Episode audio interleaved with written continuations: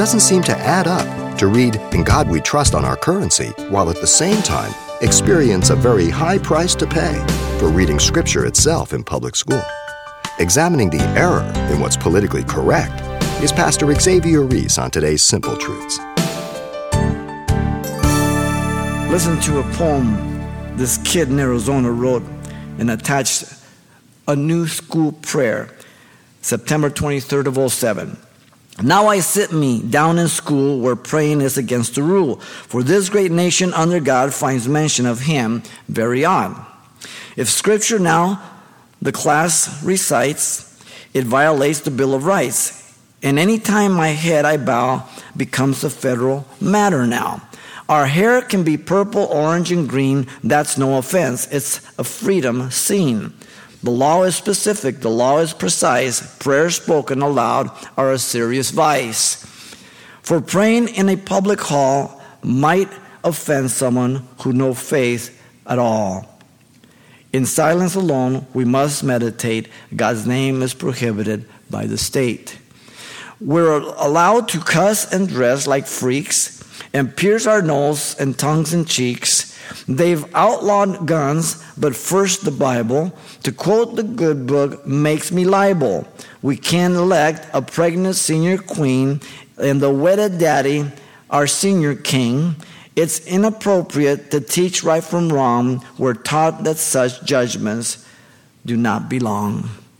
We can get our condoms and birth control, study witchcraft, vampires, and totem poles, but the Ten Commandments are not allowed. No word of God must reach this crowd. It's scary here, I must confess, when chaos reigns, the school's a mess. So, Lord, this silent plea I make should I be shot, my soul, please take. Amen.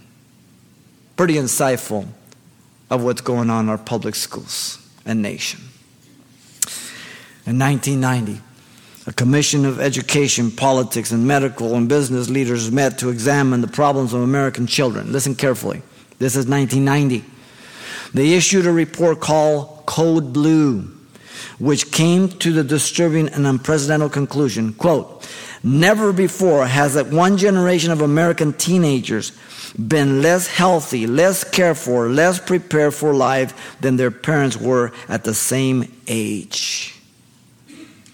Now they're running businesses. Now they're the lawyers. Now they're the teachers. Now they're out there. That's why our society is so messed up. Incredible, isn't it? Now, I make this point to show you how blind we are to the magnitude of our sin and our sinfulness, as well as the incredible grace of God that if you repent, He's able to cleanse you and forgive you and make you whiter than snow. You understand? I want you to be outraged about the sin, and I want you to be blown away by the grace of God. You've been listening to Simple Truths with Pastor Xavier Reese, a daily devotional of the enriching and precious truths found in God's Word. Hear this program again by following the radio listings link at calvarychapelpasadena.com. The studies you hear on Simple Truths are also available on CD.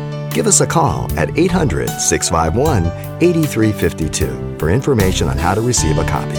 Or log on to our website for announcements about other ministries at Calvary Chapel Pasadena. It's all at calvarychapelpasadena.com. And join us next time for more Simple Truths.